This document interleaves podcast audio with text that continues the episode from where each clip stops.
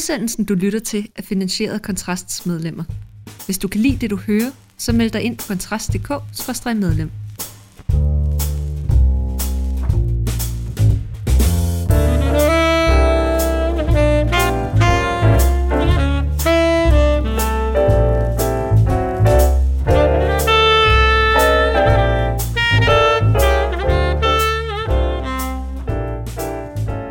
Vi er omtrent halvvejs inde i valgkampen 2022, og der er sket temmelig meget.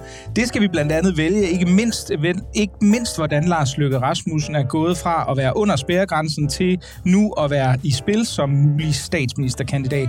Så skal vi naturligvis også se på sagen om den tidligere chef for øh, Forsvarets efterretningstjeneste Lars Finsen, forsvarsminister Trine Bramsen, også tidligere, og den generelle skandalesag, der er kommet i den forbindelse. Og sidst, men ikke mindst, så skal vi vende Nicoline Prehn, der mener, at hun er blevet udsat for øh, sexisme i forbindelse med sit kandidatur til Socialdemokratiet, og Helle thorning Smits utilfredshed med såkaldte maneler i debatter i medierne. Og for at vende de emner, der har jeg fået besøg af dig, Anna Libak, udlandsredaktør på Weekendavisen, og også forfatter. Velkommen til. Tak en gammel kending også. Steffen Larsen, elektriker, underviser og også folketingskandidat for Liberal Alliance i Københavns omegn, hvis jeg husker rigtigt. Det er ganske korrekt, ja. Der er spidskandidaten. Sidst, men ikke mindst, Christian Holst Vigilius, du er formand for Konservativ Ungdom og ikke kandidat til noget endnu. Fuldstændig korrekt. Velkommen til. Tak.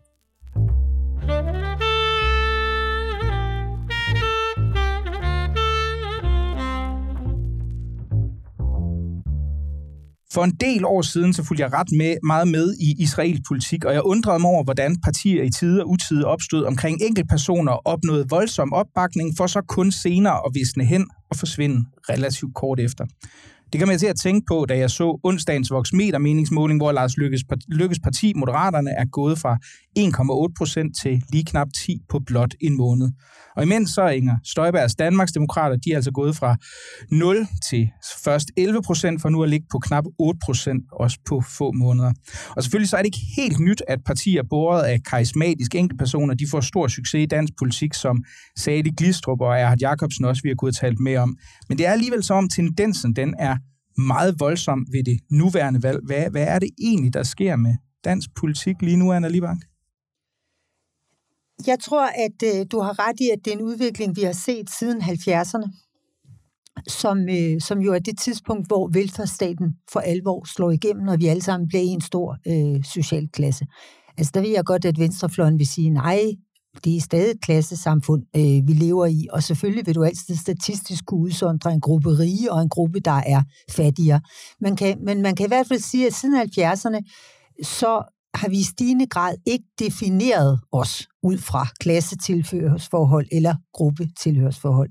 Altså jeg vil sige, at det, der egentlig er sket, det er en markedsliggørelse øh, af politik, i den forstand, at, øh, at politikere de udbyder øh, forskellige synspunkter, som man så kan øh, købe ind på alt efter, hvem man gerne vil være, hvad for en identitet man, øh, man, man gerne vil have.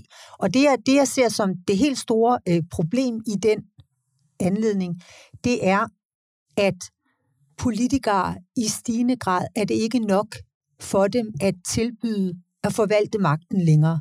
Altså, vi vælger ikke nogle bestemte personer for, at, at de skal forvalte magten. Vi vælger dem det tilbud om forandring.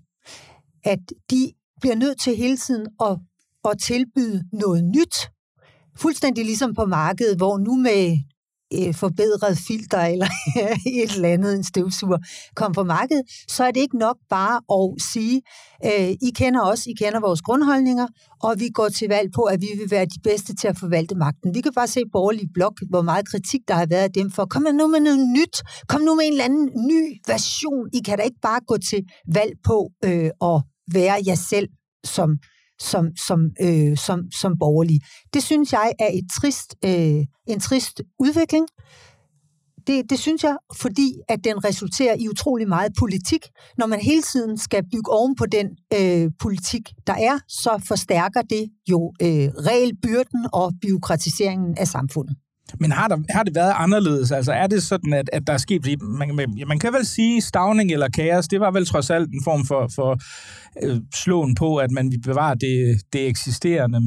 Men jeg mener, et eller andet sted har du vel altid skulle byde ind med, at du vil gøre et eller andet anderledes for at, at argumentere for, at man kunne overtage Du har i meget højere grad appelleret til øh, forskellige øh, grupper. Altså, det ved vi jo alle sammen, at de radikale, dem stemte skolelærerne på, og husmændene på, og Venstre stemte bønderne på, og Socialdemokratiet øh, arbejderne.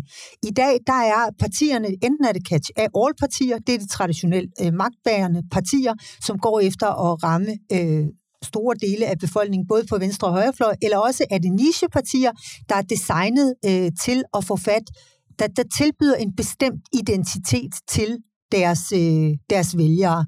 Og øh, ja, selvfølgelig synes jeg da, at det er et problem, at, at øh, partierne ikke har ikke er folkeligt forankret, men er blevet pro, øh, professionaliseret, at de ikke har medlemmer, og at det er blevet det, som Peter Gurel kalder for øh, topstyret kendispartier. Øh, det synes jeg da øh, er et, et, øh, et problem. Steffen, er du et produkt af et topstyret kendisparti? Jeg ved, du har været studievært på, øh, på konkurrerende radiostationer og alt muligt andet, så det er vel... Øh...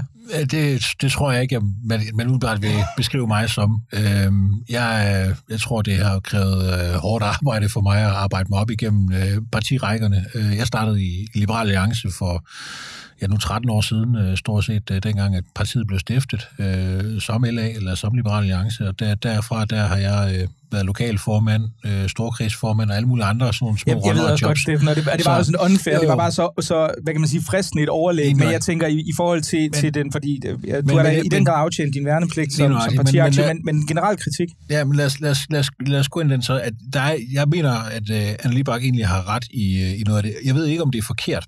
Altså, jeg er en af de mennesker, som blandt andet selv har lamenteret og været øh, øh, øh, småt deprimeret en gang imellem over, at der har været et konstant faldende medlemstal i de politiske partier.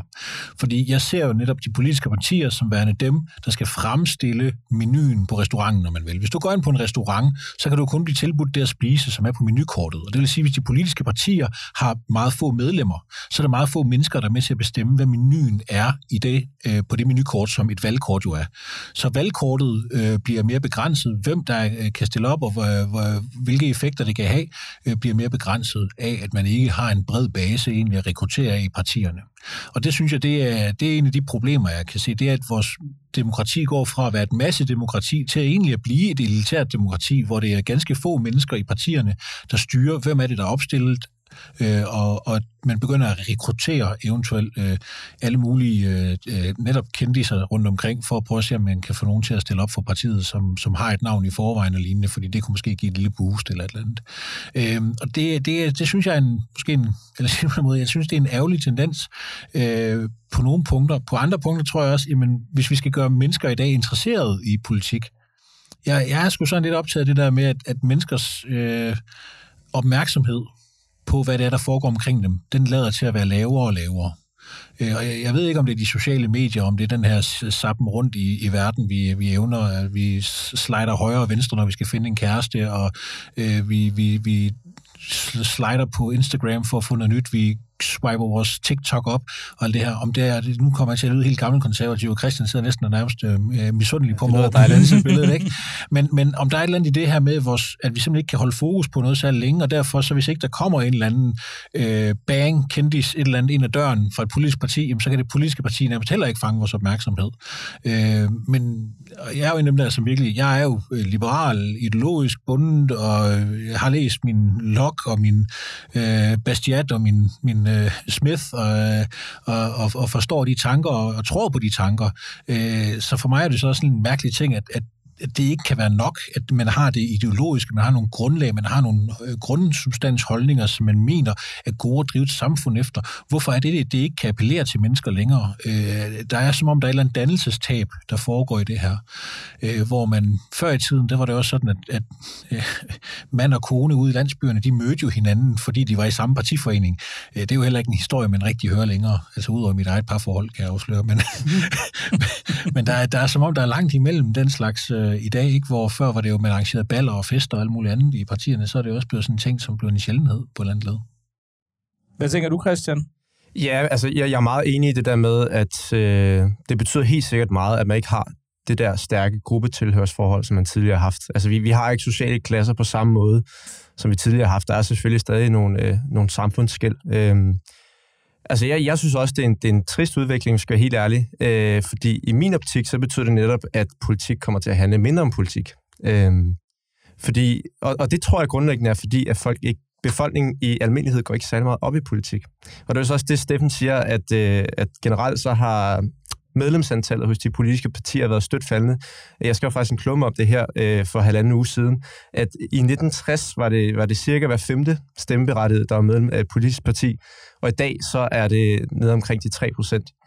Så det er klart, at selvfølgelig gør det en forskel. Øh, jeg skal man sige, er det så et, et symptom på en udvikling, eller er det med til, øh, har det en kausal effekt i forhold til den måde, som politik bliver, bliver bedrevet på? Men det betyder i hvert fald, at, at der selvfølgelig er længere væk fra befolkningen, og så til politikerne.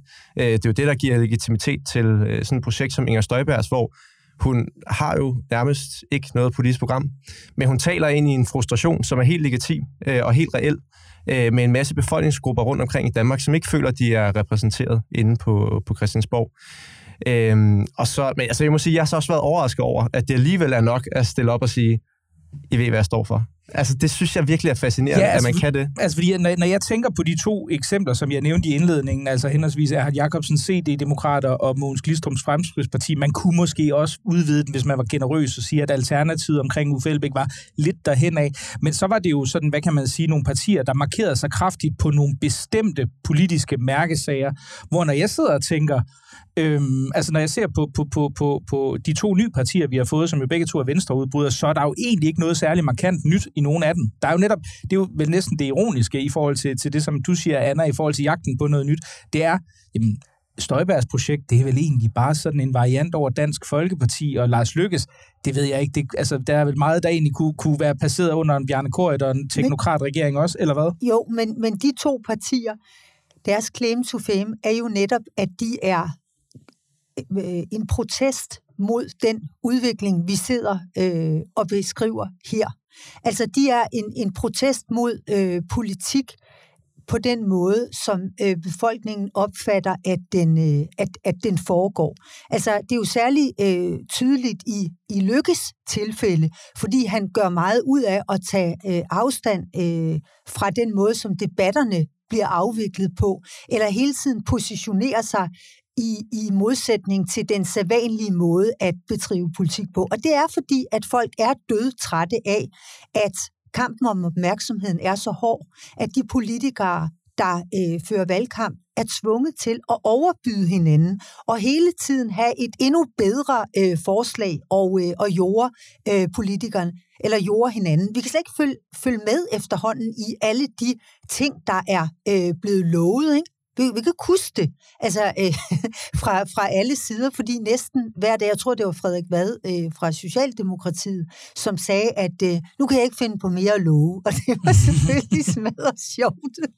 og vi vidste alle sammen, hvad han, han talte om. Så jeg vil sige, i Lykkes tilfælde, så er folk træt trætte af den måde, som politik foregår på, og skylden er ikke politikernes, det er, at samfundet er indrettet på den måde, også med de sociale medier, at kampen om opmærksomheden er virkelig hård, og vi bliver drevet hen imod en virkelig hård, hård tone. Det er ikke enkelt politikers øh, skyld, og for Inger Støjbergs øh, vedkommende er det også the establishment, den måde at, øh, at have øh, øh, magten øh, på. Hun lover at bringe øh, almindelige øh, mennesker, fornuftige mennesker ind øh, på Christiansborg. I ved, hvad jeg står for, at jeg er det fornuftens stemme derinde blandt af i de fine salonger.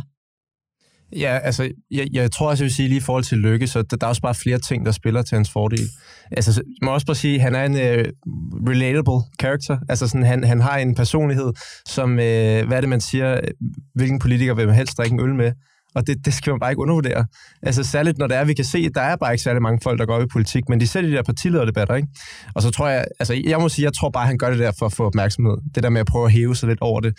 Øh, og så må jeg sige, så har han været i gamet så mange år, at han kan tillade sig det. Øh, han hviler totalt i sig selv er fuldstændig ligeglad med at, øh, ja, at komme til at sige noget forkert. Eller og, og det gør han jo heller ikke. Øh, og så i et valg, der handler virkelig meget om sundhed, så er han også bare virkelig skarp. Øh, det må man bare give ham. Men altså, jeg, jeg tror også, at altså, medierne spiller jo også en, en enorm stor rolle, også som Steffen sagde før. Øh, sociale medier, det her med, at det hele skal foregå hurtigt. Øh, og altså, jeg, jeg synes også, at politik nogle gange nærmest bliver som et, et reality show. Altså også med det her enorme øh, personfokus. Fordi det, det handler i virkeligheden ikke om, hvad politikerne mener. Det er lidt forskelligt fra parti til parti. Jeg synes egentlig, at enhedslisten, de går sådan set meget op i politik, men de får så også altid nogle stemmer, fordi de ligger længst ud til venstre. Men i virkeligheden så handler det om, hvem du bedst kan identificere dig med. Hvorfor Jacob Ellemann også bliver nødt til at stå øh, på national tv foran hele befolkningen og undskylde, at han på nogen kan virke arrogant. Altså, det, er sådan lidt spøjs. det handler overhovedet ikke om politik. Men, men, men det der måske, altså det, det jeg måske synes, og det er også det, det jeg sådan tænkte, da jeg i sin tid så det her, altså det fuldt udviklingen i Israel, hvor man kan sige, uh, Kadima, som var det store parti, parti som Ariel Sharon stiftede efter han var brudt ud af, af det traditionelle højrefløjsparti Likud, og som så forsvandt ret hurtigt igen og sådan noget, at det var sådan, det var en meget fremmed måde at bedrive politik på i forhold til, hvad vi kendte i Danmark traditionelt, fordi der var partier jo institutioner, det var ikke personer, og det var jo tydeligt, så snart Sharon var væk, han fik en hjerneblødning, så forsvandt partiet også. Og sådan har jeg også en mistanke om, det vil være, hvis nu, ikke de fik en hjerneblødning, skal vi ikke håbe, men hvis, hvis, hvis nogen af dem gik ud, hvis Lars Lykke forlod Moderaterne, så vil der ikke være noget parti tilbage. Hvis Inger Støjberg var væk fra Danmarks Demokraterne, så ligeledes, så ville det jo bare være et skelet, der var, der var tilbage, som så vi famlede et øjeblik, og så forsvinde ud i glemselens tåge utrolig hurtigt. Og det tænker jeg er meget nyt i et land som Danmark, hvor man kan sige, det har jo traditionelt været sådan nogle institutionelle partier, der har båret magten igennem lang tid. Lige, lige nuagtigt. Og det med institution, det, altså det institutionelle, det er, det er også vigtigt i forhold til, øh, nu lyder jeg lidt konservativt igen lidt, men det her med, at vi får en kontinuitet igennem, øh, hvordan vi gør tingene, og, og, og hvilke aftaler, der bliver lavet politisk også. Øh, en, en sjov ting er jo mange af de der øh, store aftaler, som øh, bærer, bærer ved i lang tid i dansk politik, de er jo lavet mellem øh, nogle af de store partier, som har en lang historie. Altså, der er jo nogle, nogle forlig, som går jo tilbage, ikke bare til 70'erne, men også til 50'erne og 60'erne reelt set, som stadig gælder i dansk politik. Og det gør de jo, fordi de store partier er enige om dem. Hvis de store partier nu, øh, reelt set nu Venstre bliver et lille parti, og nu er Socialdemokraterne lader til at beholde deres størrelse nogenlunde, ikke? men altså, så kan man jo godt se, at øh, hvis Venstre og Konservative, de sådan set øh, dribler lidt ned i størrelse, så bliver det jo åbnet op for nogle af de forliger også kan reelt set øh, blive åbnet op. Det er jo noget af den Øh, øh, et spørgsmål er, om, øh, om det er, det er for det gode eller det dårlige. Altså, jeg er en af dem, der, der ikke er tilhænger af lykkes øh, øh, tanker om øh, samarbejde hen over midten, fordi det er netop de der store forliger. Nogle af dem har også fastlåst os i nogle systemer, som ikke har nødvendigvis en længerevarende positiv effekt, eller som tiden på en eller anden måde er løbet fra. Øh, så der, der kunne jeg jo godt tænke mig, at altså, nogle af de forliger blev brudt op som liberale og som, som også borgerlige. Øh, fordi der er nogle af dem, det, det, det er noget af det, der fastlåser os i sådan noget socialdemokratisk suppe en gang imellem, hvor vi ikke rigtig kan komme, komme videre og, Øhm, og, og, så den var rundt, så hele det her idégrundlag om, at man skal tale om... Altså, Alternativt, da de kom frem, så sagde de det der med, at øh, vi vil have en ny kultur politisk kultur. Ikke? Og det er lidt det, som Lykke han også går og siger. Og det, der er ved at sige det der, jeg vil have en ny kultur, så, fordi den gamle kultur er lidt rødden, jamen så peger du på alle de andre politikere, og siger, I rødne. Øh, øh, og så taler man på samme tid om, at hvordan man kan gøre det meget bedre. Øh, det, det synes jeg er en mærkelig ting, fordi det er jo det, det, det, det samme, vi så før. Øh, altså, det er jo bare den der, det er jo mudderkastning bare på en anden måde, øh, reelt set, ikke? Anna, du får din sidste kort bemærkning. Jamen, så vil jeg bare øh, opsummere, hvad vi øh, til sammen har sagt om, hvorfor at det, går, øh, at det går lykke godt, fordi jeg er også meget enig med de øvrige talere. Altså, hans person spiller en rolle. Han er en politisk øh, Houdini. Han kan sno sig ud af alle øh, situationer, og han er ikke selvhøjtidlig. Det betyder meget. Man kan tale om hans mave i forbindelse med valgkamp, og han kan selv joke med, hvordan det går med hans øh, valg øh, mave. Så det er den ene ting, hans personlige. Og så er det det, han læser tidsånden. Han forstår, folk er død trætte af politisk palaver. Derfor slår han sig op på at tilbyde at være noget andet. En dialog, politisk konstruktivitet, som, som folk gerne vil have. Samtidig så betyder hans parlamentariske erfaring, han har været 40 år i politik, at i en krisetid, krig, energipriser, klimaforandringer, at så virker han tryghedsskabende. Og de ting gør til sammen, at manden brager frem. Mm.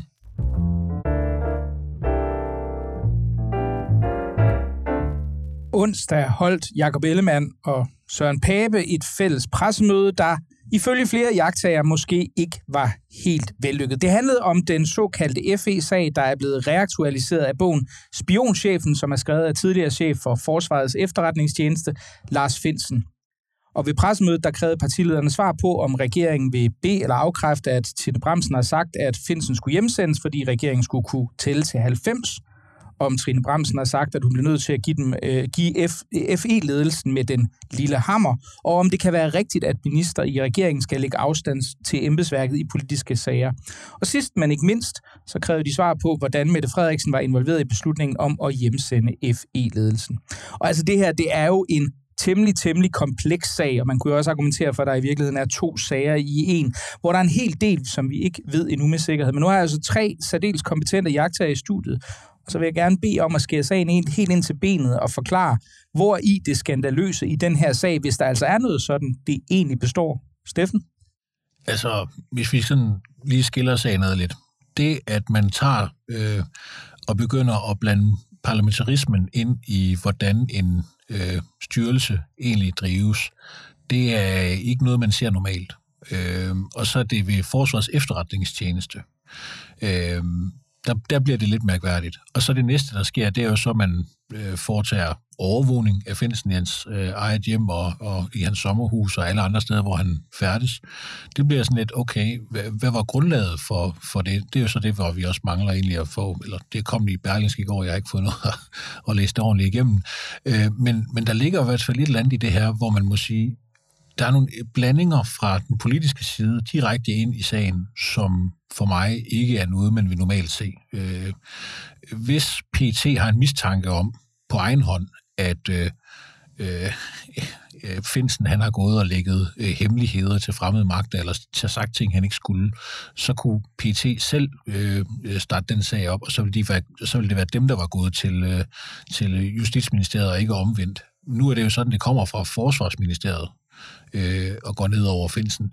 Det er, den, det, er den, det er en anden vej, end hvad det burde gøre. Der, her skal du lige være specifik. Hvad er det, du tænker på, der går den vej? Jamen altså, øh, her er det jo Trine Bremsen, der går til Finsen og siger, at øh, vi skal kunne tælle til 90 og, og lignende ting, øh, for sådan set at, at begrunde øh, den, den afskillelse, der kommer af ham. Ikke? Det, det er en, en mærkværdighed. Altså det er også øh, en, en ny ting, at øh, øh, enhedslisten er med i øh, hvad hedder det, øh, øh, forsvarsudvalget og lignende. Øh, og det, det er også en ting, som på en eller anden måde kan jo for mig bekymre mig. øh, øh, fordi de lader til at have et horn i siden på forsvaret generelt, og på, på den måde, som vores øh, samfund har været drevet på. Men, men det bliver sådan lidt konspiratorisk, om, mm. om, om det lige er det, der er foregået. Men man kan jo godt have en mistanke, når hun siger, at der skal kunne tælle til 90. Er det så enhedslisten, hun tænker på, hun skal bruge dem som en, et eller andet... Altså, skal hun straffe øh, Forsvars efterretningstjeneste, og de sager, der har været også med, med hvad hedder det... Øh, mm. øh, læk om øh, Syriens børn og alt muligt andet, øh, eller hvad, hvad er det, de er ude i? Øh. Hvis jeg nu meget kort skal prøve at oprise, hvad, hvad, hvad man sikkert altså, vil, vil sige, sagen handler om, den, den venlige udlægning i forhold til, til Trine Bremsen, så kan man sige, at på et tidspunkt er der en whistleblower internt i FE, som siger, øh, og det er jo, hvad vi formoder på baggrund af pressen er sket. Vi ved jo intet officielt endnu, men altså det er det, som pressen har rapporteret. Der er en whistleblower internt i FE, som siger, prøv at høre, der foregår muligvis den her aflytning, som amerikanerne de, via bagveje kan bruge det samarbejde, vi har, til at aflytte danske borgere. Det går han så til tilsynet for efterretningstjenesterne med. Det er sådan, du uafhængigt afhængigt organ, der blev oprettet i 2014, som, øh, som, som så skal føre tilsyn med efterretningstjenesterne. Derefter så øh, sker der, der er en del mellemregninger, men så sker der så det i 2020, at tilsynet for efterretningstjenesterne fører tilsyn med efterretningstjenesterne, udgiver en pressemeddelelse, hvor de siger, at måske foregår der øh, hvad det hedder, øh, aflytning af danske statsborgere. Det er jo deres arbejde. Derefter så siger Trine Bremsen så, hør hov, det er da for dårligt. Nu sender vi øh, dem, der skulle være ansvarlige for det her angiveligt øh, øh samarbejde hjem, mens vi undersøger sagen. Det er engang en kommission så, som frikender dem. I mellemtiden, så har Lars Finsen og muligvis Claus Hjort, det finder vi jo så ikke ud af, medmindre han bliver tiltalt igen, så ifølge anklag, Rigsadvokaten så øh, lægget nogle informationer til nogle medier. Øhm, og hvad er det, der er hvad er det, der er gået galt her, Anna Libak, hvis, øh, hvis du tænker i det, i det forløb? Fordi jeg tænker, det er vel meget livet landevejen, hvis man anlægger det perspektiv. Altså, øh, vi ved ikke, hvad der er foregået, men der er to ting, vi mangler at få svar på, og det er, tilsynet for efterretningstjenesterne udsender en hvad skal man sige, en sønderlemmende kritik af Forsvars efterretningstjeneste, og det fører til hjemsendelsen af hele FE's ledelse. Alle de implikationer, det har for, hvordan man i udlandet ser på Danmark og tilliden til den danske efterretningstjeneste. Tre lønsdommer konkluderer, at det var grundløst. Det rejser spørgsmålet for os andre, der sidder og kigger på, hvordan kunne man så hjemsende ledelsen. Der er bred enighed om, at det vil ikke være Trine Bremsen, der træffede den beslutning. Det er den forvæsentligt til. Det vil være statsministeren og hendes departementchef. Hvorfor vil de gøre det, når de ved, det har pressen godt gjort, at FE ikke har foretaget sig noget ulovligt, fordi det kabelsamarbejde, som blev problematiseret i pressemeddelelsen, det allerede var klart for offentligheden. Så hvorfor vil de gøre det? Lars Finsten siger, og han er blevet støttet af juraprofessor Eva Schmidt og også en række tidligere departementchefer, der normalt ikke udtaler sig, at der er tale om et personligt vendetta, og han har skildret i sin bog, øh, at han har et meget dårligt forhold til statsministeren, departementchef Barbara Bertelsen. Så den teori, der er om det i offentligheden, er, at han er offer for et justits øh, mor, kan man sige, eller tjenesten i første omgang er. Vi ved ikke, om det er sandt, men det vi efterspørger, det er en alternativ forklaring, der kan genoprette vores tillid til øh, retsstaten. Den bliver yderligere svækket af, at efter at den øh, at landsdommerne har sagt, det var grundløst, så bliver Lars Finsen sigtet. Han bliver sigtet for at øh, have sladret. Men de sigtelser, de retter sig for forhold, der er begået i tiden efter hjemsendelsen til synlædende. Det kan også, det er uklart, om de også kan have været øh, foregået inden. Men det, der har været fremme indtil nu, det er, at han sigtes... Nej, nej, altså i, i, der står faktisk i, i uh, hvad det hedder, i, i det, der er blevet lægget i Berlingske, der står der, det foregået i perioden august 20 til sommeren 21, tror jeg nok. Eller ja, til efter, 21. Det, så det er efter, fordi pressemødelsen kommer ja. den, den, den 24. august, så man minder, han ja. har gjort det meget lige og for inden. Og så... derfor så opstår mistanken jo. Opstår mistanken jo, om det regeringen i virkeligheden forsøger, det er at lukke munden på Lars Finsten. Fordi det, han, han bliver sigtet for, det er jo at udtale sig om sagen. Hvorfor blev hele ledelsen hjemsendt? Det er det, han slader om til sin mor, sin bror og sin ven og de to journalister. Og så kan man sige, øh, jamen hvis man havde noget på Finsten, altså man bruger så at sige øh, hjemsendelsen som undskyldning for at iværksætte en overvågning af ham, der så fører til en sigtelse af ham. Og sigtelsen går på, at han har sladret. Sladret om hvad? Sladret om regeringens håndtering. Men sladret om forhold, der var klare. Altså, der i forvejen var kendte af offentligheden. Og det kan være, at han også har sladret om noget andet. Det er det, vi venter på at få svar på. Men de mistanker næres jo af det forløb, og de bliver jo ikke mindre af, at da øh, PET så skal orientere udvalgte politiske ledere, så orienterer man dem om hans problematiske karakter, nævner forhold som cykeltyver, tyverier og hans sexliv, der intet har med sigtelsen at gøre. Intet. Det er virkelig et magværdigt forløb. Så det vi gerne vil have svar på, for at få genoprettet tilliden til retsstaten. Og jeg, jeg er villig til at tro, jeg tror gerne på regeringen, jeg vil bare gerne have en god forklaring på, at ledelsen af efterretningstjenesten blev hjemsendt når det var grundløst, og åben, så åbenlyst grundløst, at tre landsdommere kunne, unisons kunne slå det fast. Hvorfor gjorde man det? Hvad var begrundelsen? Og, efter, og efterfølgende, hvorfor har man øh, startet man med at sigte Lars Finsen efter en paragraf om landsforræderi, når man så efterfølgende, næsten udelukkende efter at sagen har været øh, belyst i pressen, så går over til i stedet for at, at tiltale ham efter en langt mildere paragraf om brud på offentligt ans eller embedsmænds øh, øh, tavsheds pligt, og der er kun et forhold, hvor han er sigtet efter landsparagraf, for, eller efter landsforræderiparagrafen stadig. Er begge, begge to journalister, journalistkontakter, er jeg ret sikker på, er dækket af 100, paragraf 109, som er den alvorlige paragraf. Så de to journalistiske, okay, de, de to journalistiske sager, så, så vidt jeg husker, det er rimelig ja. sikker på, ja. er dækket af den paragraf, men hans familie, hans 84-årige mor og og nogle tidligere kolleger og forskellige andre, som man, ligesom, hvis Berlen skal referere det korrekt, øh, de, de er så blevet øh, reduceret til den almindelige brud på tavshedspligten. Ja, så det jeg vil sige, det er, jeg, jeg, har ikke, jeg, jeg, jeg sidder ikke og siger, at Lars øh, Finsen er uskyldig. Jeg siger, hallo, I skylder en god forklaring. Noget, der gør det muligt at tro på, at der ikke er tale om et justitsmord her. Christian?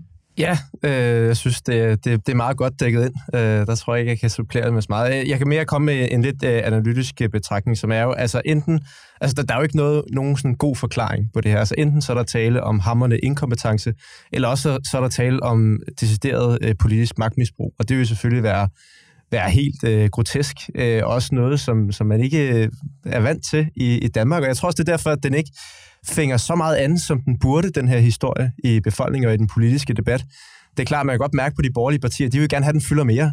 Fordi de ved jo godt, øh, altså folk, folk, der ligesom har noget begreb om, hvad det er, det handler om, de ved godt, at det her, det er virkelig virkelig en øh, stor skandale, øh, hvis det viser sig, at det, at det, det er den værste forklaring, der, der er den sande.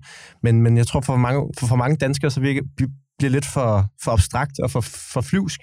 Øh, og så tror jeg også, det handler om, at generelt så, så lever vi jo et meget tillidsfuldt øh, samfund, og det er jo selvfølgelig herligt. Men det betyder også bare, at folk de, de kan simpelthen ikke få sig selv til at tro på, at det her det kan foregå i et land som Danmark. Øh, så derfor så vil man hellere øh, ja, bare tale om... Øh, Ja, hvad ved jeg? Det er, jo, det er jo stadigvæk vildt, at uh, lederen for danske uh, forsvars efterretningstjeneste bliver hentet af aktionsstyrken i lufthavnen i det, han lader ja, ja, med sit fly. Det er fra en ferie. Altså, det er jo, det er jo sådan lidt men er der ikke trods alt, altså det, det, det må man jo sige, fordi det er rigtigt nok kabelsamarbejdet, det bliver afdækket i en, inform, i en artikel i Information på baggrund af Snowdens informationer tilbage i 2014. Men hvis man ser på mediedækningen, der følger efter hjemsendelsen, så kommer der, ikke, ikke mindst, der kommer først en artikel af Hans Mortensen i Weekendavisen, der fremlægger et væld af nye oplysninger. Der, det fremgår præcis, den er blevet indgået, den her aftale om aflytning med Poul Nyrup på, i forbindelse med et statsbesøg. Der kommer en artikel i Berlinske kort tid efter, som er endnu mere vidtgående. Altså, den er meget, meget detaljeret. Den beskriver ned i detaljer, hvad der er foregået med den her whistleblower internt i FE. Og der må man jo sige, Altså, og det, det, det, det er jo en, en reel fremlæggelse af meget sensitive detaljer, og det kan man jo ikke klandre pressen for, men man kan vel med nogen ret sige, at de personer, som har lægget noget, som faktisk er, hvad kan man sige, meget sensitive efterretningstjenester, de har begået noget kritisk. Og man kunne vel godt sige, at hvis det er Lars Finsen, som har gjort det af guderne må vide hvilken grund, så er det vel reelt nok, at man faktisk sikrer, øh, sigter ham for at have, have kompromitteret nationens sikkerhed, eller hvad? Øh, ja, det kan det jo sagtens være, men spørgsmålet er jo, om øh, metoden, man har anlagt, har været den rigtige. Altså, øh, mit bud er, at vi før har fyret øh, efterretningschefer i Danmark, fordi at det måske har været øh, fordelagtigt bare fyre dem, og så ikke have sigtet dem og lavet alle mulige øh, store numre ud af det, fordi samarbejdet med andre nationer kræver en tillid, øh, og en tillid, som vi også skal, skal kunne øh, udvise over for dem. Og det tror jeg, det her med at, at gå hen og øh, ja, tage så drastiske midler i brug øh, på den her måde her, det, det, det giver nogle mindelser om, at det er mere det er en vendetta, end det er en, en, en et, et problem i forhold til at, at skulle lave en sigtelse på ham, eller øh, finde ud af, hvad, hvad, hvad, hvad gør vi lige her øh, i, en, i en ansættelsessituation? Altså jeg mener sagtens, du kan øh, have, have ret i, at øh, det kræver jo nærmere analyse, hvor man nærstuderer, hvilke nye oplysninger er der fremkommet om det øh, sabel, øh, kabelsamarbejde øh, i forbindelse med at han har talt under overvågningen. Men det kræver netop en uvildig undersøgelse, og det gør det, fordi oplysningerne er fremkommet på den måde, de er. At man skrider til så drastisk et skridt, som at fyre hele toppen af FE. Hvad ville du selv gøre, hvis du var FE-chef? Du kan se, at din tjeneste lider ubodelig skade. Vil du så ikke kunne tænkes at tale med din 82-årige mor om det? Eller vil du ikke føle et behov for at forklare dig over for journalister? Jeg siger ikke, det retfærdiggør, hvis du fremkommer med nye oplysninger. Men jeg siger, at det, at sigtelserne mod ham, de sker på grundlag øh, af oplysninger, der fremkommer under en overvågning, der er iværksat efter, at han er hjemsendt. Han er hjemsendt. Mm. Jamen, det gør, at vi har behov for den uvildige vurdering. Simpelthen. Men, men, men jeg tænker bare på kronologien i det. Hvis man nu, hvis man nu sidder af PET, og man ser øh, pludselig, at i Weekendavisen eller Berlinske, der, der bliver landets mest sensitive informationer fremlagt. Noget, som mange har vurderet, uanset hvor de i øvrigt står i sagen, potentielt set kan skade samarbejdet med USA i 20-30 år. Hvis man nu ser det ske, vil det så ikke give meget god mening og, øh, og fra PT's side at sige, lad os kaste et bredt net ud, og lad os se, hvem, hvem der har den her viden, hvem der, kan, hvem der kan, eventuelt kan have lægget det her, fordi det kan vi jo selvfølgelig ikke have siddende på os. Vi kan heller ikke stå i, i forhold til vores samarbejdspartnere i udlandet, og lade dem tro, at vi ikke reagerer på, at deres mest sensitive informationer bliver delt i danske medier. Giver det ikke mening, eller? Ja, jeg synes, at øh, det kræver en, en forklaring, hvorfor man sætter overvågningen i gang. Det må jeg sige. Altså, der er et, et kabelsamarbejde øh, med amerikanerne, og du kan have ret i, at det ikke har været særlig øh, velbelyst i dansk presse. Jeg er dog sikker på, at det, der har været fremme om det, det er blevet læst af Danmarks øh, fjender. Altså, de skal nok vide sig, videre orientere sig i informationen øh, der, der øh, hvor den er. Men, men ikke desto mindre, så vælger du at sætte en overvågning i gang af øh, en mand på grundlag af, at du har hjemsendt hele efterretningstjenesten. Og det er grundløst, at du har gjort det. Altså, det, det er derfor, at sagerne hænger sammen. Det er vanskeligt at, øh, at, at, at skille dem ad. Det vi først skal have forklaringen på, det er, hvorfor du hjemsender. Og på det grundlag kan man så tage stilling til, jamen, var det øh, oplagt at iværksætte en overvågning af Finsen i forventning om, at han faktisk ville sladre. Altså, vi må kende det forudgående forløb. Ja, altså meget enig. Altså, lad os endelig få, få belyst det så meget som muligt. Øh, Jamen, altså, jeg, jeg, må jeg synes, det er nogle gode spørgsmål, du stiller, men jeg ved ikke, hvad der er normal praksis. Altså, jeg, jeg ved ikke, om det er normalt, at man spænder et bredt net ud, eller hvad man kan tillade sig øh, i forhold til, til overvågning. Jeg, jeg vil bare sige, som sådan menig øh, opda, hvad hedder det, opdateret samfundsborger, som følger, følger ivrigt med i den offentlige debat, så virker det bare meget mærkeligt, øh, hele den måde, det er foregået på. Øh, og så ved jeg godt, at der er gået valgkamp i den med at kalde regeringen for magtfuldkommen og, og alt muligt. Men på en eller anden måde, så spiller det bare øh, for mig at se lidt ind i det her narrativ om, at man har en regering, der, der lidt føler, at den kan tillade sig at gøre, gøre hvad den vil. Øh, og som jo også har styrket statsministeriet over for, for embedsværket. Øh, men men jeg, jeg, jeg tør ikke udtale mig skråsikkert, fordi der er utrolig meget, vi ikke ved. Øh, og, og jeg vil sige, altså, nu sagde, nu sagde Steffen, at man skal passe på med at være konspiratorisk, men man kan jo ikke konkludere noget her, uden at være konspiratorisk på en eller anden måde. Ja, jeg vil også lige tilføje en lille øh, bemærkning, og det er, at Finsen jo også siger, at det var hans formodning og forventning, at den whistleblower selv ville forsøge at påvirke øh, offentligheden. Og man kan roligt regne med, at, øh, at enhedslisten og SF øh, garanteret havde øh, bidraget øh, til det problematiseringen af øh, FE's samarbejde med USA. Og han derfor forsøgte at komme whistlebloweren og hans øh, potentielle støtter i forkøbet ved at give sin version, så ikke efterretningstjenesten blev udskammet fuldstændig.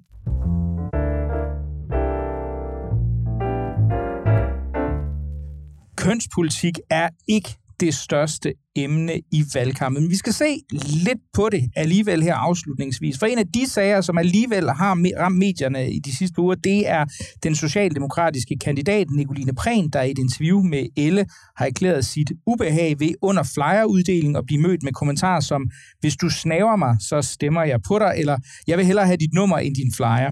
Hertil siger, her eller herom, siger Prehn. Jeg er bange for, at det skræmmer kvinder væk fra politik, at det her er ting, der kommer i fokus i stedet for den reelle politik. Prehn har dog siden mødt en del kritik fra både sociale medier og de mere konventionelle, som mener, at Prehn selv bruger både sin seksualitet og, eller bruger både seksualitet og sit udseende aktivt i valgkampen, ved blandt andet at uddele kondomer med teksten Indpak din gren, stem på Prehn. Så altså, øh, peger Nicoline på et reelt problem, eller hvad siger du, Christian? Ja, godt spørgsmål. Altså, jeg synes jo sådan set, det er en interessant de- debat, og lidt lettere forhold til en FE-sagen, så kommer vi lige lidt ned i abstraktionsniveau. Øhm, altså, ja, jeg kan egentlig, altså, jeg vil sige, hvis der hun bliver udsat for de der kommentarer, så kan jeg godt forstå, at det er træls. Øh, og hvis det er en generel kultur, så kan jeg også godt øh, se, at det måske kan, kan afskrække nogle kvinder. Øh, jeg vil så sige, at nu har jeg selv været med ud til utrolig mange uddelinger, øh, også sammen med, med kvindelige kønnekandidater. Øh, at det, det forekommer mig at være... Øh, Altså, jeg, jeg har aldrig været ude for, at der kom mand op og sagde sådan noget der til hende. Og jeg synes også, det virker sådan lidt... Det er sådan lidt en, en fast traver i valgkampene, at der i hvert fald er nogen, der får en masse medietid på at sige, at de her ting, de sker. Lidt ligesom, øh, at der er folk, der lægger billeder op af, at øh, deres plakater er blevet udsat for herværk og sådan noget. Det, det er lidt svært at gennemskue, øh, hvad der altid er, er op og ned. Øh, jo, altså jeg, jeg synes også, det er fjollet det der med, jeg synes det hele taget, det er fjollet det der med at dele kondomer ud, så det, det vil jeg gerne love, det gør jeg ikke, hvis jeg stiller op. Men det er klart, når det er, man skriver øh, indpak din gren, stem på præn, så er der ikke nogen tvivl om, at så, så bruger man i hvert fald, altså så, så er man i hvert fald selv med til at henlede tankerne på, på det seksuelle, på, på det ydre. Øh, om det så decideret retfærdiggør, at folk kommer hen og siger sådan noget der, det, det ved jeg ikke helt, om jeg køber. Øh, men altså, sådan helt grundlæggende, hvis jeg skal være sådan helt firkantet, principiel og kedelig, så synes jeg da, at det er forkert, hvis det er, øh, man bruger sin seksualitet i politik. Altså, det burde jo bare handle om politik. ikke så meget mere end det. Øhm, men ja, jeg, jeg synes lige i det her tilfælde, så er det tilladt at tænke to tanker på en gang. Og det ene er, at øh, det er fjollet, hvis det er, at man prøver at få stemmer på sit udseende og på øh, ja, lidt fjollede øh, seksuelle øh, slogans. Men samtidig så er, der, så er der jo ikke noget, der siger, at det retfærdiggør, at folk de kommer hen og chikanerer kandidater i, i en artikel på, øh, på, her på Kontrast, der skrev Tobias Petersen, han skrev en klumme, der hed, der hed sådan ligesom øh, det dobbelte kvindekort, hvor han siger, at på den ene side, så, så er der sådan en tendens til, at man implicit spiller på seksualitet som en ting, øh, som man altså, og udseende også, ikke kun, men i særdeleshed for kvindelige kandidater. Øh, men derefter, så hvis man bliver konfronteret med det faktum, så, så siger man bagefter, at det har ikke noget som helst med noget at gøre. Det er ikke noget, som indgår i valgkampen på nogen som helst måde. Hvad siger du til det, Anna? Jamen, det er jeg da meget enig i. Altså, at, at hvis man viser hele frugtskålen frem, så vil det da være næsten skuffende, hvis ikke der er nogen, der får lyst til at, at smage. Altså, vil jeg sige. Og når man ser billederne af hende på, øh, på, på Twitter, så står hun jo netop øh, præn øh, med, med kondomer, ikke? Og viser sit brystparti frem. Og så er det jo ikke mærkeligt, hvis nogen kommer til at tænke på sex. Altså, det ville jeg da næsten synes var nederen, hvis jeg var hende, hvis de ikke gjorde det. Øh, det er jo ikke det samme som, at jeg sidder og vil sanktionere alle øh, mulige verbale overfald og tilsvininger. Overhovedet ikke. Jeg vil bare sige, dame, hvis du ikke vil have, at folk tænker på sex, når de ser på dig, så lad være med at optræde som et, et, et sexobjekt. Steffen? Jamen altså, øh, Øh, øh, vi bruger ikke udtrykket noller nok, men jeg synes, det, det var noller af, af, af prægen øh, at blive fornærmet over at øh, øh, få kommentarer. Altså, jeg synes, det, det er jo rent sådan valgstrategisk og alt muligt andet, så kan det jo sagtens være, at det, det får bragt en masse sympati, og hun fik øh, artikler i alle dameblade over det, og øh, der var et øh, væld af sympati øh, rettet mod hende, fordi det var da også så synd for hende, at hun var blevet udsat øh, for, øh, for, for stigende blikke og øh, for, for kommentarer. Men, men det er, som Tobias Petersen jo øh, beskrev i artiklen, det, øh, det er ganske korrekt. Hun bruger sådan en dobbelt øh, kvindekort. Det der med, at det skal være synd for mig, at øh, hvis der er en mand, der siger noget til mig, fordi uha, jeg er en stakkels kvinde, jeg kan ikke selv gøre noget, jamen så hvorfor stiller du så op i politik, hvis du er så stakkels? Altså, det, det, det giver ingen mening. Det er, hvis du søger magt, så er det også fordi, du på en eller anden måde må have noget at bære din magt i. Så kan det jo ikke være synd for dig, hvis der er nogen, der siger noget til dig. Så skal du sige noget igen, og så komme videre. Øh, det er jo ligesom det, der har været den grundlæggende idé i hvert fald. Det siger hun ligesom, det, det spiller hun i hvert fald på, at vi i vores samfund, og jeg tror også, det er korrekt, at vi har det i vores samfund på den måde, at vi gerne vil beskytte kvinder. Det synes jeg, det er en fornuftig tilgang at have øh, til et samfund. Det ved jeg godt, det, nu bliver jeg ganske kaldt konservativ igen lige om lidt. Men altså, jeg er en mand på næsten 140 kilo, ikke? Altså, det er de færreste kvinder, der kunne forsvare sig imod mig på nogen måde, hvis jeg havde dårlige hensigter. Det har jeg jo heldigvis ikke. Men derfor så er jeg også, vi har den her grundlæggende øh, ting i vores samfund om, at jamen, vi skal passe på kvinder, og vi skal beskytte kvinder. Og det kan kvinder jo så kløgtigt udnytte. Altså kvindelist, det udtryk findes ikke øh, uden grund. Øh, man kan få mænd til at gøre mange dumme ting, hvis man, hvis man bare øh, tiltaler dem. Ligesom man også hurtigt kan vinde andre kvinders sympati, ved at sige, ej, det var også skrækkeligt, at jeg blev udsat for noget, for noget grimt. Så, så hun er kløgtig præn, hun er en dygtig øh, manipulator, øh, det må man sige. Hun bruger sin kvindelist. Øh, synes jeg så, det er et øh, uretfærdigt træk eller et dårligt træk at gøre? Jamen ja, på en eller anden måde, der er noget uærligt spil i det. Øh, og jeg foretrækker, at folk de spiller ærligt spil. Øh, sådan er jeg indrettet, og jeg prøver selv at spille ærligt spil øh, med de ting, jeg gør og, og, og begriber mig i. Øh, så, så jeg ved ikke, hvad er det for en type politiker, man vil have, kan man så spørge. Vil man have politikere, der spiller ærligt spil, eller vil man have politikere, der, der gør noget fordækt og prøver at udnytte øh, øh, øh, de mekanismer, der er i mennesker? Jamen, det, det skal jeg ikke kunne sige. Det må være op til den enkelte vælger jo, men, men for mig at se, så, så er der noget for, fordækt i den måde at gøre det på. Men altså, man kan sige, lige meget hvad, så er det i hvert fald en, en fordummelse af politik, øh, synes jeg. Men altså, lige så meget som, som når, når øh, politikere bare vil vælges for, for den, de er, i stedet for det, de står for. Mm. Øh, men, men jeg synes, det der det dobbelte kvindekort er meget interessant, ikke? fordi det, det er jo sådan et, der bliver brugt tit i, i sådan den nymoderne feministiske øh, debat. Altså alle de her... Øh, det, det var meget tydeligt eksemplificeret med det der Girl Squad, der var meget oppe for et par år siden, hvor at, øh, det var meget vigtigt, at man ligesom havde lov til, at man skulle vise en masse hud og twerke og øh, ja, vise skin på, på sociale medier. Samtidig med, at man kørte den der med, at, at det var forkert, hvis mænd begærede dem, eller sådan kiggede på deres røv, eller sådan noget. Ikke? Og det, det er jo sådan mærkeligt... Eller bare ikke tog det seriøst, altså. Nej, du ved. Præcis, men, men det er sådan, du, du kan ikke have det hele, altså sådan, øh, du bliver ligesom nødt til at vælge. Og så igen, når jeg så også ser sådan noget der, så bliver jeg sådan et, jeg ryster også på hovedet, fordi jeg synes, det bliver skrevet ind i sådan en offerfortælling om, om kvinder i politik. Øh, og altså, jeg har ikke øh, sådan en, en Gallup-undersøgelse af samtlige politiske partier, men jeg må bare sige, altså nu har jeg trods alt øh, været med til utrolig mange møder, og været med til øh, kandidatsammensætninger, og se, hvordan sådan det politiske spil fungerer. Og det er bare ikke rigtigt, at man i de politiske partier ikke vil have kvinder frem. Det er ikke rigtigt, at øh, kvinder bliver forfordelt i politik. Altså, de lokale vælgerforeninger vil hellere end gerne have flere kvinder på listerne. Så det er faktisk sådan, som enkelt kvinde, så har du sådan set bedre chancer for at komme frem i politik, hvis du er mand, simpelthen bare fordi, at øh, konkurrencen er hårdere for mænd.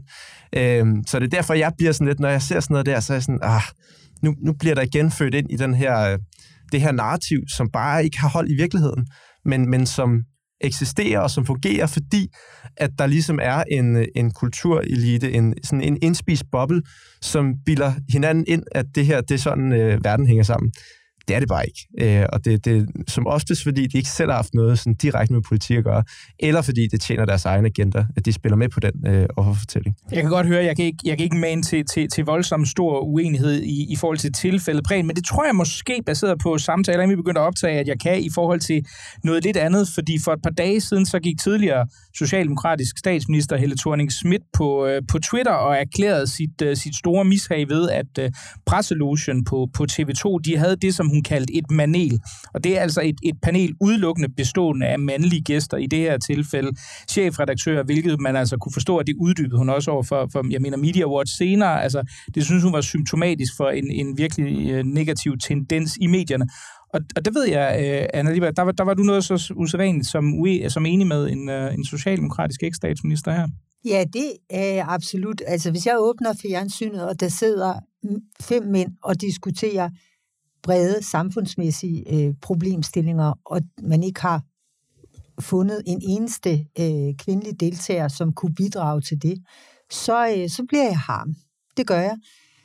Og øh, jeg tror, at øh, det vil mænd også, øh, hvis de har selverkendelse, blive, hvis de sad og så en spændende debat, hvor der sad fem kvinder og ikke en eneste øh, mand.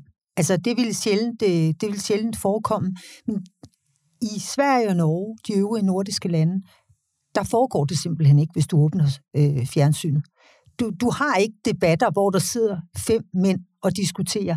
Det er i Danmark, øh, vi, vi har det. Og jeg tror ikke på, at der ikke er kvinder. Altså, man siger altid, at der er ikke nogen øh, kvinder, der vil. Lad mig sige det på den måde, at hvis vi forestiller os, at vi var i et samfund, hvor man ikke synes, at mænd var klogere. Og her taler jeg både om, at kvinder synes, at mænd er klogere, og at mænd synes, at mænd er klogere. Hvis vi forestiller os, at man var i et samfund, hvor øh, kønnene synes, at hinanden var lige kloge, så vil vi ikke have en ligelig repræsentation. Altså hvis der sad seks deltagere, så ville der ikke være tre kvinder og tre mænd. Det tror jeg ikke, fordi der er forskel på præferencerne.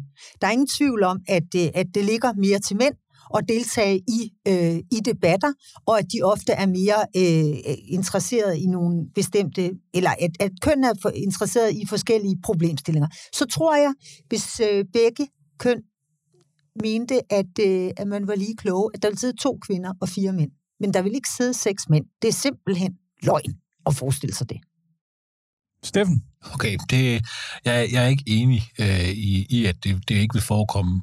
Øhm, og også fordi, at her den anden dag, der så jeg jo, øh, jeg har set rigeligt eksempler på udelukkende kvinder inviteret til kvindedebatter øh, i, i den her valgkamp lige nu. Øh, vi havde Pia Olsen Dyr og øh, Rosa Lund og øh, øh Samia Navarre, tror jeg, fra Radikal, der sad og, og strikkede sammen med øh, flere andre kvindelige politikere, og havde en strikke aften, hvor de sad og diskuterede politik, øh, hvor der så kun var kvinder inviteret. Du det, var, det var ærligt, du ikke var med til den strikke. det må jeg sige. Men når, når jeg, nej, det, det er sådan en ting, hvor jeg siger, at det var et arrangement lavet kun med kvindelige politikere med vilje. Der, du finder jo ikke nogen arrangementer med mandlige politikere, hvor det er, man med vilje kun har taget mænd. Det tror jeg, det, det, det, det oplever jeg i hvert fald ikke. Det, det har jeg ikke set, jeg har ikke hørt om det. Altså, det er jo sådan noget, man vil sige, det samme det skete, som man vil sige, det er jo rent islamisk stat at have den tankegang, at man kun skulle invitere mænd. Men af en eller anden grund, så er det meget acceptabelt at kun invitere kvinder til utrolig mange debatarrangementer, lave debatarrangementer rettet mod kvinder, med kun kvindelige politikere, for eksempel.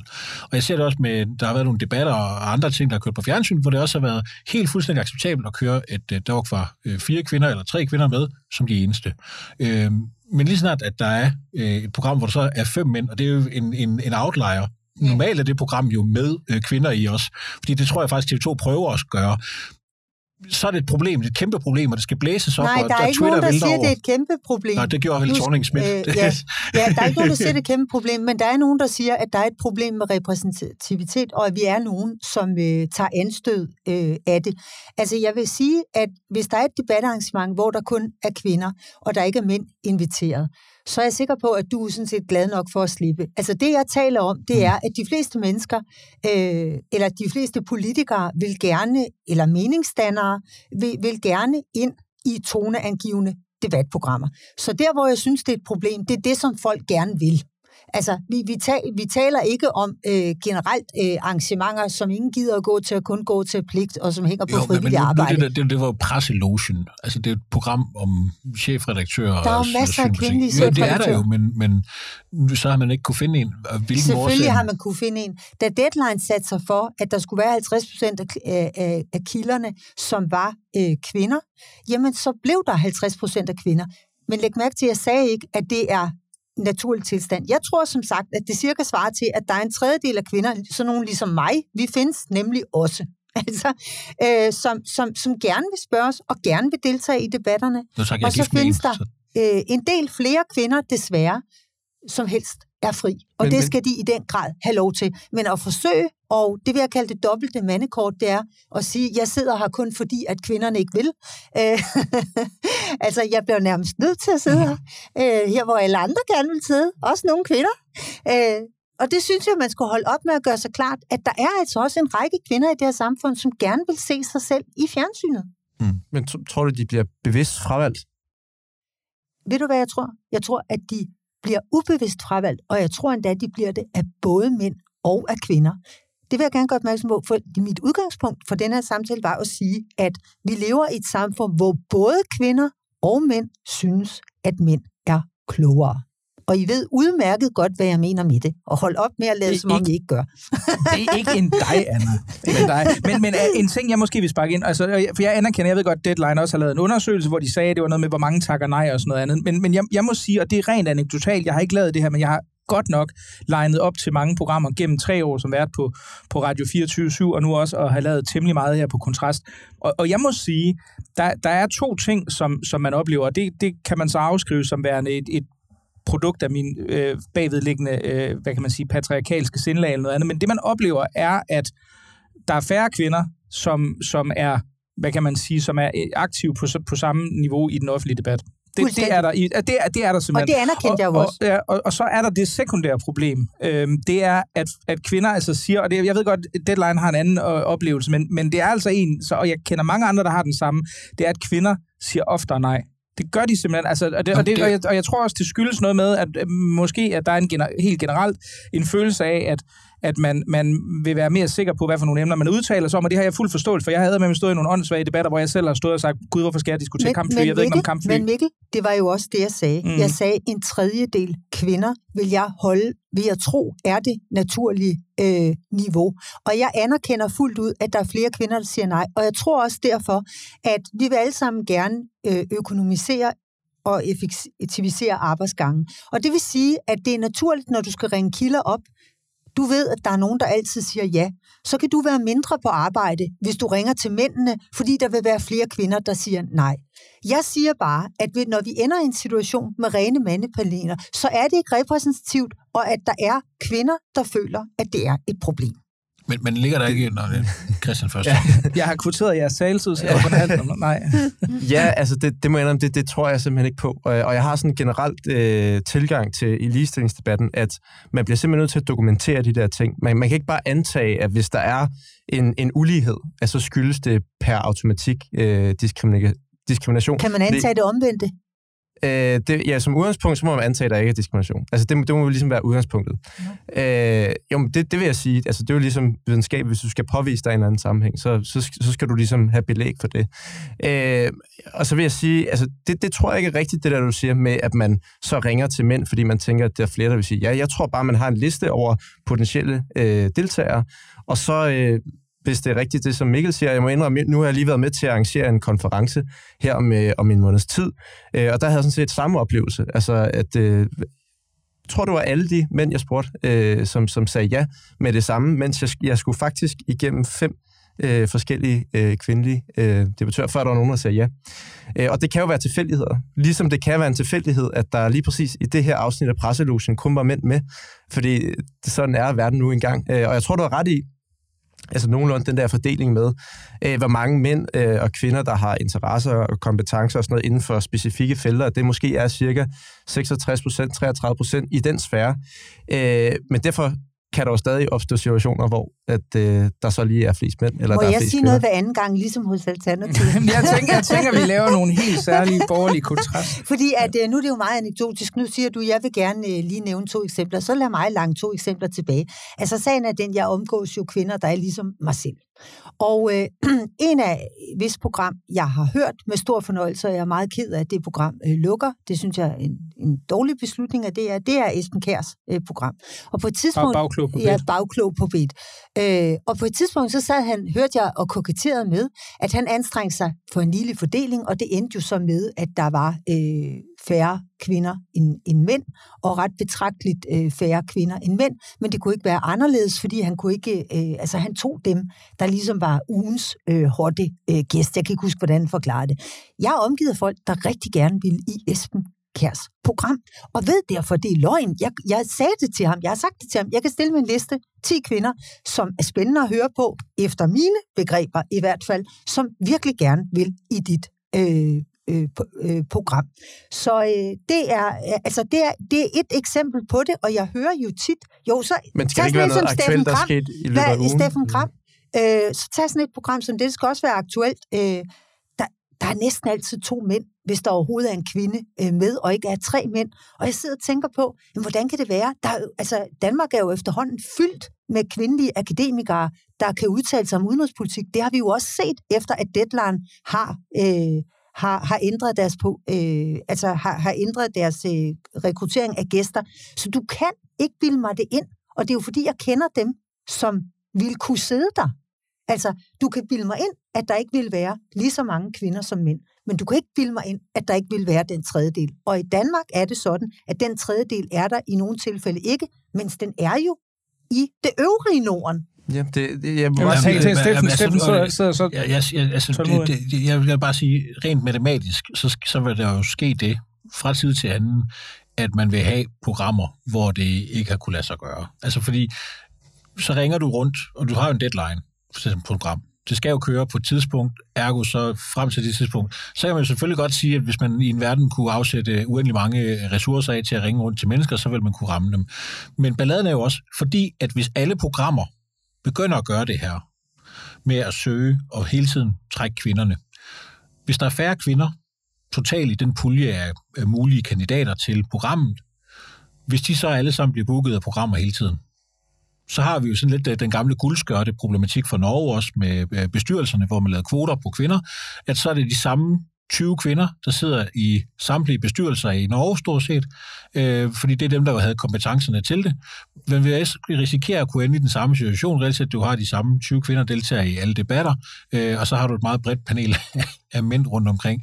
Øh, det, det ved jeg ikke, om det er, om det er en øh, fornuftig tilgang, men, men det er jo det, der kommer til at ske rent matematisk, fordi øh, med en mindre pulje af kvinder, det har du selv sagt, Anna, gået ud fra, øh, at du er enig i, så vil vi også bare matematisk ende i den situation, hvor vi vil have et meget øh, snævert felt. Øh, Altså, jeg, jeg vil gerne sige, at det, der byder mig imod, det er, at hvis man spørger, de, de, altså, hvis man spørger kvinderne selv, så vil de jo ikke give jer ret. Og jeg har meget imod, at man kan sidde og argumentere for, at en befolkningsgruppe er på en bestemt måde, når man ikke selv tilhører den. Jeg, jeg, synes, jeg, argumenterer, tage, ikke, jeg argumenterer ikke for, hvordan at, at den er. Det tage, kan jeg øh, bemærke, du har gjort. Det, det, nej, men det, det siger jeg i virkeligheden til dig, der siger, at der er ikke noget Christian. problem med, øh, til Christian, der er ikke noget problem med diskrimination. Vi kan gå, altid gå ud fra, ah, at der ikke er noget galt. Ikke det, jeg, sagde. hvis, øh, jeg sagde bare, at det skal dokumenteres. Altså, øh, ligesom med alle andre ting. Altså, du kan ikke bare antage, at der er forskelsbehandling det, jeg antager det heller ikke bare. Jeg, jeg øh, antager det på baggrund af mine erfaringer, fordi jeg har, har jo været i medierne i lang tid, hvor jeg selv har skulle få fat